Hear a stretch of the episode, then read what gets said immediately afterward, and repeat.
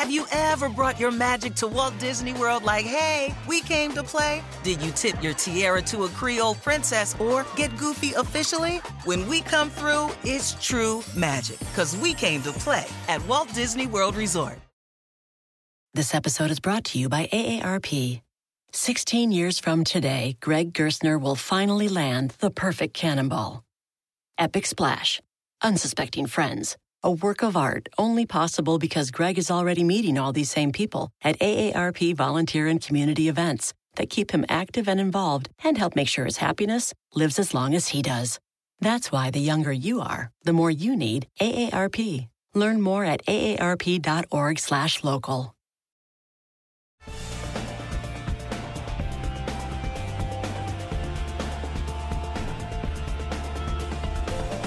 Hello and welcome this edition of the Golf Channel podcast with Rex and Lav. Well, the teams are set. The 2023 Ryder Cup. Team Europe, Captain Luke Donald made his squad's six wildcard picks on Labor Day Monday. Those six guys Tommy Fleetwood, Justin Rose, Shane Lowry, Sepp Straka, Nikolai Højgaard, and yes, one Ludvig Aberg. Rex, we are coming off perhaps the most commented and viewed video ever on our YouTube channel. People really apparently like talking and discussing the Ryder Cup. I doubt we'll get as tempestuous in this episode as Stormy. one uh, iTunes commenter pointed out. Uh, but I do think there is a little bit to chew on with these six captains picks. Wouldn't you agree? I, do. I want to go back to last week because you're right. If we if you kind of go through the feedback that we got, and we appreciate all of your feedback, but this one kind of came across, and we've tried to make this clear before. We we actually do like each other sometimes. Like we're getting into fantasy football season, and that's probably going to change just based on the idea that you're already a pain in the butt. Like I'm already tired of you being in my fantasy league with my sons because all you want to do is complain about the draft order. All you want to do is complain about, oh, why is it a snake draft? Why don't we have 12 teams? That's the only time I think we're really going to get nasty. What happened last week? It was not performative because I think we can both agree that specifically when it oh, came down. I generally believe JT is the right pick. No, and and I think I want to go back and I'm just I just want to revisit this because there was so much comment uh, on it. I I think it's important to point out that history is going to decide which one of us are right, which captain is right. And I, I think it's going to be fun sort of breaking down because I think Luke sort of backed himself into a very similar corner that Zach Johnson did last week with some of his, or with one of his picks specifically. JT could end up coming out and going 5 and 0 and the United States could lose, and it's not going to matter. If the United States loses, it's all going to be on Zach's back. JT could come out and go 0 and 5 and the United States wins, and it's that's not going to be on his back either. This is a win. This is very, very easy. This is wins and losses. That's all it comes down to. And we can sit here and pick it apart. I think we did a good job last week, it, both making our comments. But ultimately, this is just going to be a pass fail. That's what this is. Someone asked me on a radio interview earlier this week about, you know, what what's the best case scenario for Zach Johnson? Win. That's it. Like, there's nothing else. You're not. What are you going to come home with? With some sort of symbolic victory? Just win. I mean, there's no yeah, there's no silver linings when it comes to the to the Ryder Cup. If you've got one of the most stacked American teams ever, and you're trying to win for the first time in three decades overseas, yeah, I, I think victory is the only acceptable uh, form or result that you're Would you like actually looking for. You like me, right? You, you didn't back me. Yeah, no, I think yeah, I think I think most of the times, I, I, mean, I still would still quibble with the fact that we don't have 12 teams. I don't know why we're not getting the draft order until an hour ahead of time. You can just go on Google and do a random draft uh, generator. Uh, I don't know why we wouldn't do an auction draft, but these are all besides the point. Uh, two wide receiver slots. Look, we can go and we'll, and we'll talk about this uh, later on in the podcast. As it, as it pertains to to last week's episode, you and I do not read Twitter comments. We are we're we do not define our opinions based on them. Those are genuinely do, what yeah. what what I what I believe. We we like to see them afterward, and I think it's it's reflective of what the general public thinks about this. And I think it's pretty clear that Justin Thomas was not a popular pick among fans for that Ryder Cup team. People and people keep throwing out the word deserved. Keegan Bradley deserved to be on that team. Justin Thomas did not deserve to be on the Ryder Cup team. I think in hindsight, we're conflating the fact that the Ryder Cup is not supposed to be an all star team. It's not a Pro Bowl squad. It's not an all NBA team. This is not the players who are the most deserving to be on the team. This is Zach Johnson's opinion of the 12 best Americans to do the job and that is to go over and win. If he was just going the 12 best players for the calendar year. You would just go straight down the point standings, and for a while, that's that's what they did, or at least close to it. He's trying to come up with the best team, the team that likes each other, has the best camaraderie, has the best pairings, um, kind of can, can get in the best flow. And clearly, Keegan Bradley was not the missing piece, and that according to the captains, according to the vice captains, according to the players on that team, JT fits a piece, being the heart and soul of that squad, that no one else could bring him. And I think that's I think that's where people are getting confused. Like it's this isn't voted on by you know the Associated Press writers around the country. It's not voted on by by fans. It's not voted on by coaches and GMs. Like this is the captain's this is the captain's team, and these are 12 best Americans that he wanted, not necessarily 12 most deserving players. And I don't think anybody certainly I wasn't trying to debate that last week. And I just think it's interesting now because you look at Luke's picks and you could essentially say that Shane Lowry is his JT. Like for all the the wrong reasons, you can go down the list of why Shane probably should not have been a, a pick for this team. Well, the most important is all you have to do is look at his world ranking. Since the beginning of the year, he's lost 17 spots in the world ranking. He simply has not played well. He didn't make it to the PGA Tour playoffs. He tried to add another event on the European Tour last week. He ended up missing the cut. He's just not playing well, but it's obvious if you look at the makeup of the team that he fits into some pairings easily. He, you can pair him probably with Rory pretty easily. And based on the people that he has around him, uh, I think Luke feels confident with that. But, and I'm not even going to sit here because I realized as I was sort of researching it this morning, if, if this came down to a pick, if the uh, conversation between Shane Lowry and Adrian Meronk, and I think you could probably make a really good argument for Adrian Meronk for a lot of reasons, and we can get into those. My argument last week was based entirely on the statistical profile of what Marco Simone is going to be, about the type of player that, at least if you go to the experts, they say that you need to bring this type of player to this golf course. It's going to be a lot like Paris was, Le Golf National, four years ago. Adrian Meronk doesn't fit into that category if I kind of go down his stats, he's not the kind of player that I would probably go out of my way to pick specifically as a rookie. And you can make all the good arguments. Like he won there this year. I mean, the dude clearly knows how to play that golf course. He he has been on the incline ever since he won in Ireland two years ago. I just don't know if he was the right player. So I'm not as passionate about the Shane Lowry pick because I think, to your point, this really isn't about picking the best player. It's about trying to create the best team. And I think Shane Lowry was probably that guy this time around.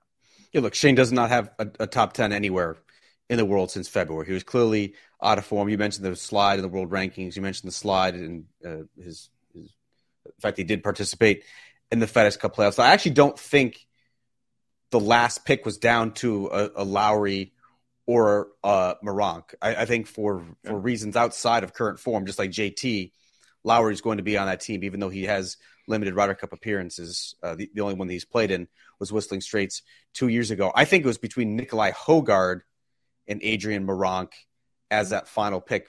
Very similar profile. I mean, Højgaard is younger, obviously. He's 22. He has two European Tour wins. Uh, just like Meronk, he has a great history at Marco Simone. Nikolai Højgaard won there in 2021. Adrian Meronk won there this past year.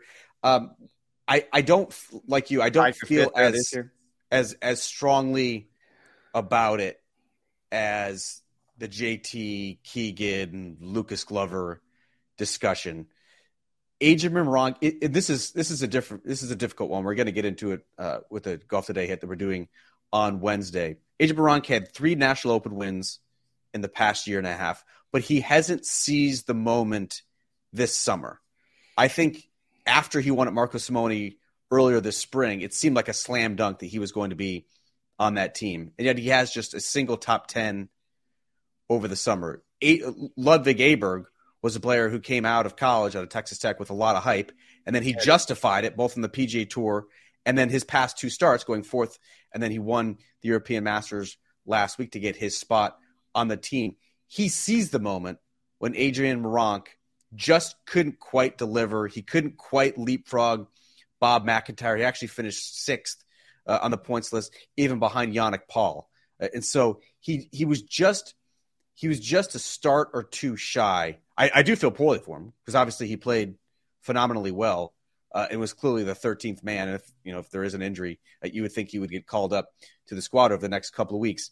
But he just didn't quite do enough this summer to, to, to warrant a spot, and so I think it, I think it was justified in picking in picking Nikolai Højgaard.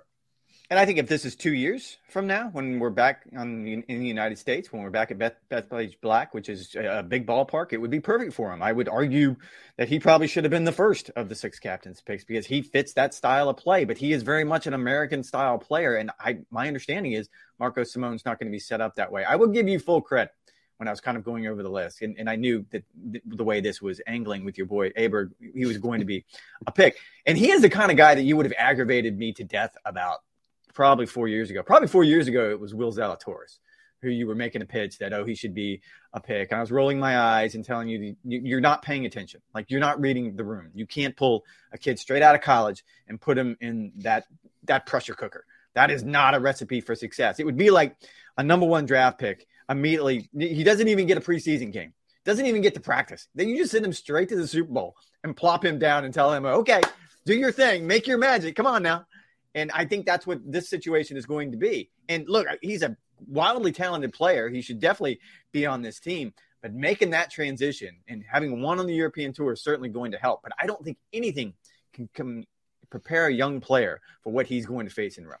I mean, it's completely unprecedented. The fact that Ludvig Aberg has never played in a major championship, and yet he's going to be playing in Golf Super Bowl, likely, I would think, alongside Rory McIlroy in those matches with the amount of tension that Rory's going to draw, especially after his performance two years ago at Whistling Straits, where he ended up getting benched and he was crying uh, after Sunday singles. Like, there's going to be so much focus on Rory as the clear leader of that squad. And then you pair him with this uber talented player. Uh, I think that's going to be fascinated to watch if it does come to fruition. I, I'm glad you mentioned Rex, a guy that I've been high on, because if you go back to hey. April 25th in our prospect draft, I did make a little bit of a prediction. Let's listen to that Thanks to Jason Gold for cutting this up for us. Here's a hot take. It would not actually surprise me if Ludvig Aberg is on the 2023 European Ryder Cup team. I think when I think when he turns this pro, year's Ryder Cup team, this one, the one that's being played in like five months. Oh, he will turn that. pro. He will turn pro in a month's in a month's time. I think he could go out there and rip off a win or two. Do you think Luke Donald knows who Ludvig give, Aberg is? If he was doing if he's doing his job, he should know who Ludvig Aberg is. Yes, okay. it would not surprise me if Ludvig Aberg is on that European Ryder Cup team. It's unlikely, but he has the talent, he has the pedigree that he could rip off a win or two once college is behind him, and he can focus uh, wholeheartedly uh, on his pro game. I like Ludvig Aberg. Thrilled to get him at number two. So, so Rex, my favorite part of that is is is two things. First you saying quite literally, quote, we need to clip that. Well, fortunately, thanks to Jason Gold and our video production team, we were able to do just that. And so I was able to dunk on you. Secondly, you questioned on April 25th, do you think Luke Donald knows who Ludvig Aberg is? I answered that. If he's doing his job, yes, he does. Yes, he did.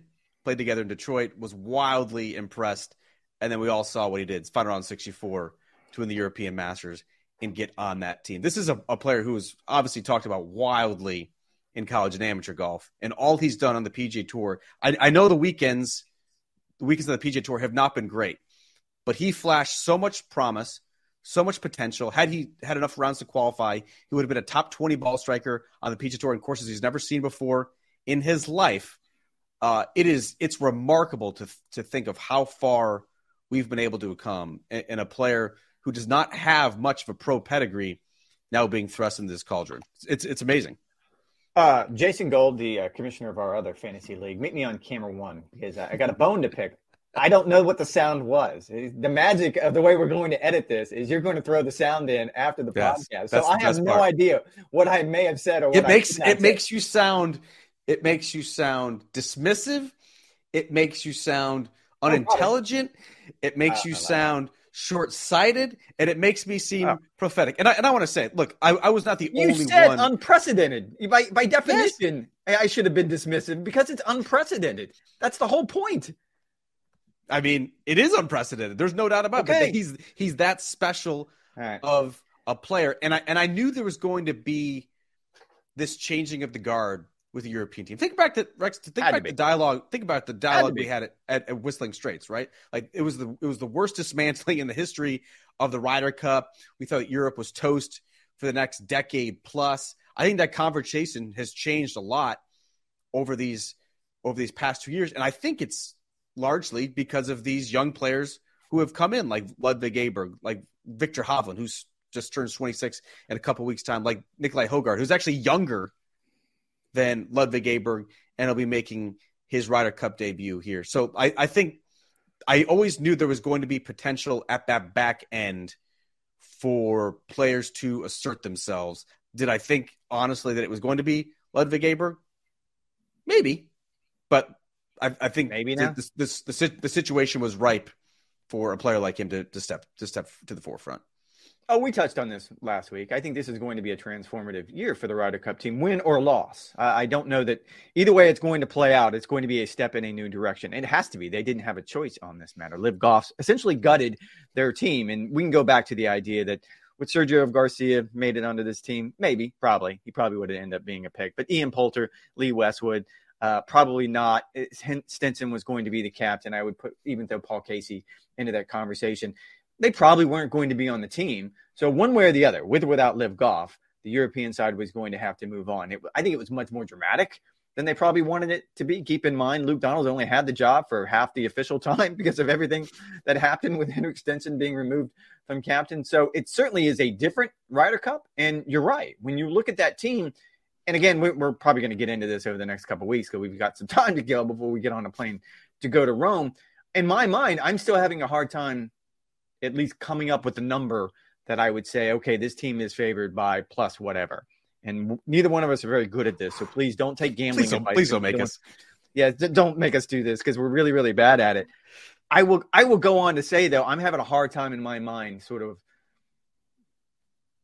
working this out in my own head because the Americans, at least on paper, should be the favorite team. If you look at their world ranking, if you look at their records, if you look at what they've done in the major championships, if you look at what they did in the last Ryder Cup, but there's a lot about this European team that you have to like, and Aberg is right there at top of the list. Again, couldn't hear the sound. Also, would like to go back and listen to the entire episode because my guess is I couched it a little bit like I normally do and would have said, well, I mean, if he comes out, he, he probably turns it on, then, then maybe based on where we are in the world right now. So thanks a lot for that, Jason. Appreciate your help. No, in fact, this was not even the clip in which you said, "You know what bothers me?" This is a direct quote. You know what bothers me about him? He doesn't win enough in his career. He's won four times in college. That's not enough for me. Sorry. All he did, Rex, after we record that, and again, we record that on April 25th. He won the Big 12. Okay. He won, re- he won regionals. Uh, he got the number one spot in PGA Tour U. And then Again, that sounds like, like some revisionist stuff. I mean, you're Nope, you're kind nope. of going back here. At the time, he had four victories, right? Yes. At the time, he had four victories, and you said he has not won enough. Apparently, he was listening because it spurred him on uh, to unprecedented heights. Now into the top I- 100 in the world ranking and a Yeah. part of the European Ryder Cup team. Rex, I am I am curious now that the teams are completely finalized. Has anything changed, or you, you know, when you look at the entire complexion now of the European team, do you have more questions about them than the Americans? Do you do you still feel like they're an incredibly dangerous underdog, as I happen to believe? What are your what are your thoughts now that the team's you know completely finalized?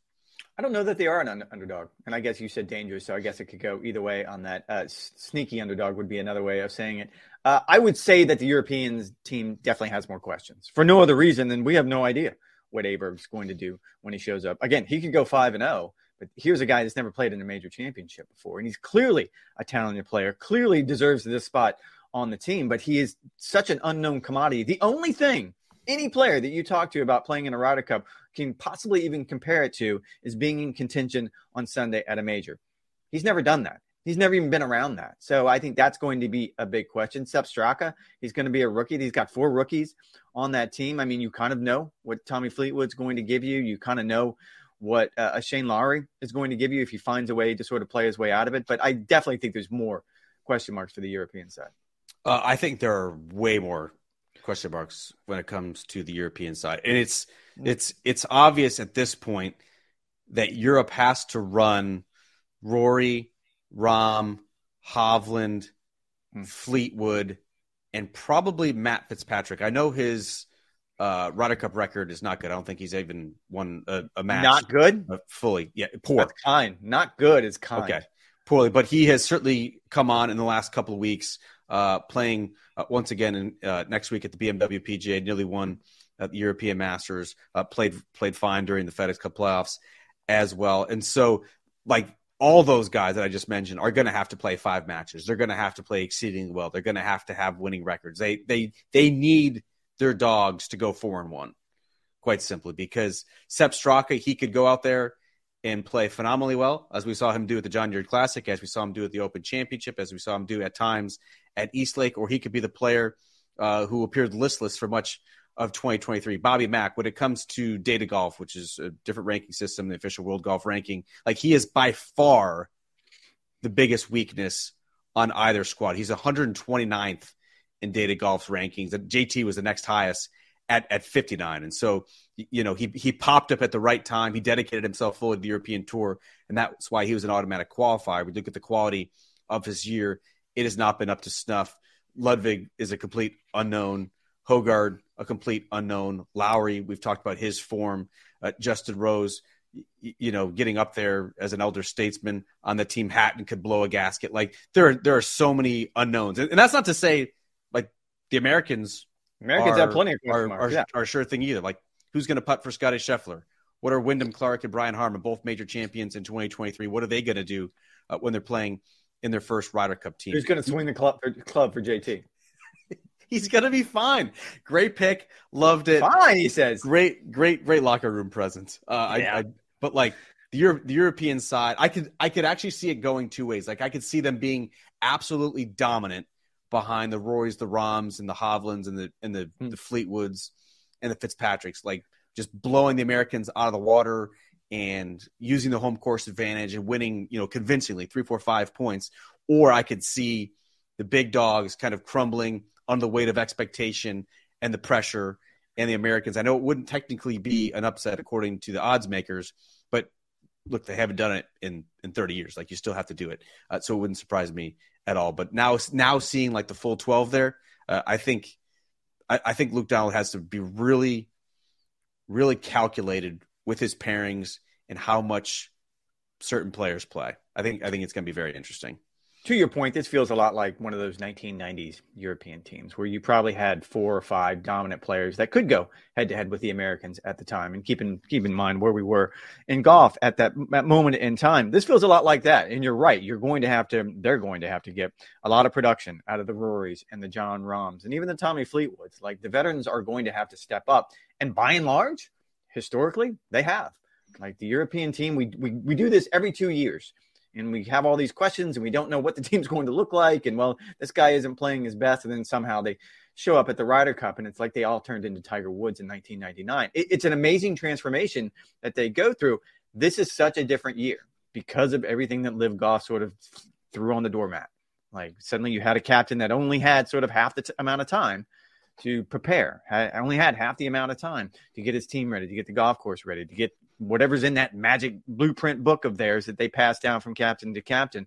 So there are a lot of question marks, but I'm still not 100% sure that the Europeans shouldn't be the favorites, just based on one simple fact. Like if you're going to look at anything else, 30 years, three damn decades it's been since the United States has won overseas. It's really, really hard. Your discretion advised, uh, Rex using a curse word. Um, it, it, this is that, Jason. You, you want you want some afterwork? Take care of that one, Jason. Three damn decades. This is the it's this is the greatest event. It's not my favorite event to cover. Uh, you know, it's it's condensed. There's a lot of people. Not uh, your favorite event to cover. You don't you don't get you don't get players by themselves. Like I think I think it's difficult to cover the Masters is difficult uh, for its own reason. For some reason, the Open Championship and some of the obstacles the R&A uh, presents is difficult to cover as well. But it, this is this is the greatest event because as soon as the Ryder Cup ends, then you have like at least a couple weeks of fallout. Next year, you can start projecting like who's going to be on the squad at Bethpage Black. We've been talking about the Ryder Cup on this podcast for the last several months. We still have four weeks to go before a, ball is actually uh, in the air in Rome. It's just it's it's it's ratings gold. It's content gold. I can't get enough of it. The, even the Masters, which I think a lot of people uh, perceive as like the pinnacle of the sport, it does not provide the preview and post game content quite like the Ryder Cup does. We are eternally grateful because it is a fantastic event. Well, and we always have this conversation around this time of year. So we start looking for year ending content. We're talking about, all right, best tournament, best shot, head, best play, whatever the case may be. And you always kind of have to pump the brakes because it's probably going to come from the Ryder Cup. And there's been plenty of really, really cool moments this year, but you get in that environment. And inevitably, someone on either side, and have no idea who it's going to be this year, stands out. Like you go back to Paris and you just remember what Molinari and, and Tommy Fleetwood were able to do. I mean, it was just a magical week for those two, and someone else will have the same week.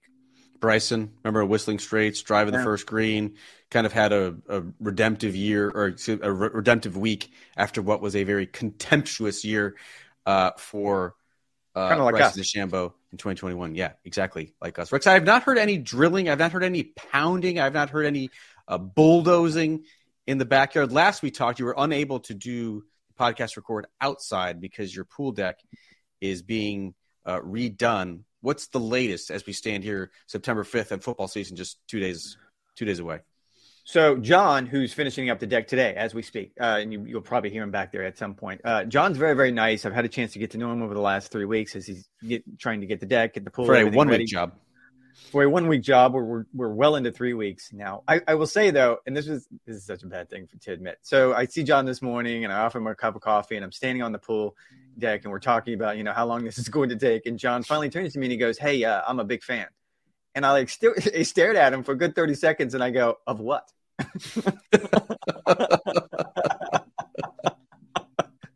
Of the pod? Of your of your of your tv of your tv appearances he threw it all your, out of your of your column writing he started just rat tat tatting. I like your writing. I like you on TV. Love the podcast with you and Lav. It never even dawned on me that this man, who I've known now for three weeks, and he's worked really, really hard, and it's it's it's hot as the sun down here in Florida, and just hits me right across the face on the very last day with, "Hey, big fan." And my response was, "Of what?" John, for the love of God, if you're listening to this podcast while while you're resurfacing this pool, the we end every single podcast with the "What's on the Grill" segment. He loved and it. Rex has it. lawn furniture in the yard. Ooh, he can't not good he, during the storm. He, during the storm, he can't use yeah. his grills. Football season is upon us. We're actually launching a new pod adjacent, which will be a Can couple we weeks. Oh, we can after the Solheim Cup and the Ryder Cup. It's still in development. But we got a couple weeks to figure it out. It's going to be called Fall Ball. We'll be talking a little bit of golf because yes, there's still uh, six PGA Tour events following the Ryder Cup, but we'll be getting into everything else we like to talk about grilling, football, fantasy football, assorted nonsense. It'll be a it'll be a mini pod. It'll be 15, 20 minutes. We'll be doing them in our respective outdoor kitchens. And John, I kind of need you to wrap this up. It's been three weeks. Yeah. Need you. Rex is paying you good money, presumably, uh, to finish this. And this is we're in the content business. I need this content. So please do it. So I can't even ask you, Rex, for the first week of the NFL season, our fantasy football draft is on Wednesday, despite having just two wide receiver slots, which is insane. Um, do you have anything on the grill for the first week of the NFL season? Oh yeah, it'll be Thursday night for for the opening game. We're going to do. I've already uh, bunkmate is out of town. She's actually going up to Lake Oconee to spend some time with the cousins up there. Wow, so, that's right. You, you, two are trading places. I don't know if she's staying anywhere close to the Taj Mahal that you seem to stay at when you're up there. So it'll just be me and the boys on Wednesday and Thursday night for the draft and then the first night. So I'm going to do, and this is something that the, the boys love. It's just it's a little tricky because uh, you, you got to when you're dealing with skirt steak, and I, I love doing mm. skirt, uh, skirt steak tacos. And like I make my own salsa verde, and, and it's really really good. But man, you've got to be so careful with that because if you you can overcook it so easily. Uh, you really can. It cooks quickly. Uh, most important advice marinate. I always give on skirt steak: a marinate, and b you have to cut across the grain, or that will taste like shoe leather about 30 seconds after you cut it. Cut across the grain. Very, very not important. with the grain, across the grain. Across the grain. There you go. Yeah. Make sure those uh, meat fibers are nice and tender. Uh, Wednesday is typically pickleball night for me, so I'm gonna have to do. I'm gonna have to be a little bit creative uh, when it comes to draft, when it comes to pickleball, when it comes to making dinner. We will be opening up the outdoor kitchen uh, for the Thursday night Chiefs Lions game. I have a couple uh, players. Amon-Ra St. Brown, need you to go hard for me on Thursday night. Uh, and then, Rex, uh, my daughter's birthday is on Saturday. So we're having a disco party. She's two years old, uh, absolutely nice. loves to dance. So we're having a disco party at the house. And then Saturday, this is actually golf themed. We're doing on her actual birthday. She doesn't know this because she doesn't have an internal calendar, of course. We are doing a Nocatee pub crawl. You've been to Nocatee. There's about 10 bars or restaurants 10? all within all within golf wow. cart driving distance. You can walk to them if things get a little bit too sloppy. I'm not sure if you've ever seen this, uh, but we have a little bit of inspiration uh, from what we saw at a bar. And so you're going to be wearing like a scorecard uh, on like a land, like like our PGA Tour credential. It's going to be dangling. We're going to be giving pencils. We have this. Oh no, we've done that before. Okay, we've done this. Oh, yeah. So each bar is designated a certain uh, par. So like a trailer park, which is down the street. I think you and I actually went there for a drink uh, previously. Mm-hmm. That'll be like a par four, which is a, a mixed drink. A par five is a shot. A par three is a bar is a beer or a seltzer. So each bar in the area is designated that par. You can do whatever you want. If you want to, if you want to make an eagle, you can take two shots. If you want to uh, get a oh, hole wow. in one, uh, you can shotgun a beer whatever the case may be. It is going to be insanely sloppy on Saturday. Then, of course, culminating with the Alabama Texas game uh, live on ESPN. Uh, Ricky Johnson, uh, your friend and mine, uh, is a huge Bama guy, and so uh, hopefully we'll be in a state where we can actually watch it. Uh, if not, I will be reporting back next week with what I actually shot during this seven hole golf course. If you vomit, if you vomit, that's a double bogey. Nope, it's a plus ten it's going to be tough to recover from that. Yeah, uh, we do have a lot of we do have a lot of females in this traveling pack. I think we have like 20, 25 people coming. Uh, about half of them, obviously, are females because it is part of a family. Uh, I'm hoping that there's a lot of WDs, a lot of DQs. If you don't finish your drink, uh, it's like a double bogey. It's a whole it's a whole rule situation. Uh, so I am looking forward to that. And then on Sunday, we're just going to be laying on the couch because we'll be in, incapacitated. Recovering. Yeah. Uh, I would go Nick Faldo if I were you. I, I think 18 pars wins it. yeah. oh, that's a, that's a, that's actually that's actually a great call. Pace yourself. You have. I'm I'm assuming. I'm assuming you have to ask Bunk, who's a much more experienced drinker than you are. I, I'm assuming during these things you have to drink at least one glass of water per stop, or you're just going to be you're going to be in really rough shape. Just oh, probably, yeah. I mean, and again, it depends. This is Florida, so it's a million degrees outside. So there's a lot of reasons for you to drink water. But yes, if you want to be able to maintain for, and you said there's 22 bars. No, no, no. It's a seven hole course. Okay, okay, seven hole it. course. Yeah. Oh, wow. We'll, we'll, be we'll be we'll be putting we'll be putting in the bar uh, to try and get uh, strokes saved. I'm assuming something around two or three under is going to win. Like this is a classic U.S. Open golf course where you know two or three under. We're trying to protect par here. It's definitely going to get a little a little dicey uh, if you if you miss the fairway. Go Nick Faldo. Go Nick Faldo. 18 pars wins it. Uh, we have done that before, but we did a scavenger hunt. I think we did it last year for one of our friends' birthdays, where everyone had to wear the card around their neck, and you kind of just went. It was in Sanford, which is kind of close to where we live, and we did one of those. And it can, uh, yeah, go for pars because it gets messy really quick. Yeah, yeah uh, bar crawl starts at three. Uh, we'll be taking pictures probably up until five or six o'clock. So happy to share those uh, with you and anything else on Snappy Chat. Perhaps this is a visual medium. We'll see how it goes, uh, and we'll keep you apprised of what my score is.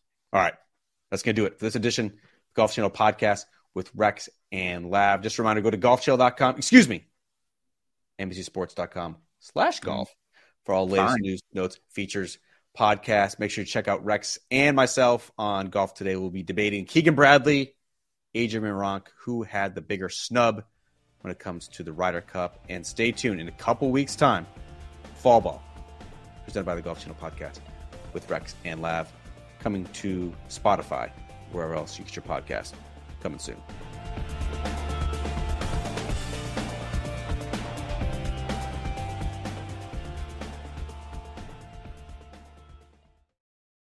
Life is a highway, and on it there will be many chicken sandwiches. But there's only one McCrispy. So go ahead and hit the turn signal if you know about this juicy gem of a detour. When you need mealtime inspiration, it's worth shopping Kroger, where you'll find over 30,000 mouthwatering choices that excite your inner foodie. And no matter what tasty choice you make, you'll enjoy our everyday low prices, plus extra ways to save, like digital coupons worth over $600 each week. You can also save up to $1 off per gallon at the pump with fuel points. More savings and more inspiring flavors make shopping Kroger worth it every time. Kroger, fresh for everyone. Fuel restrictions apply.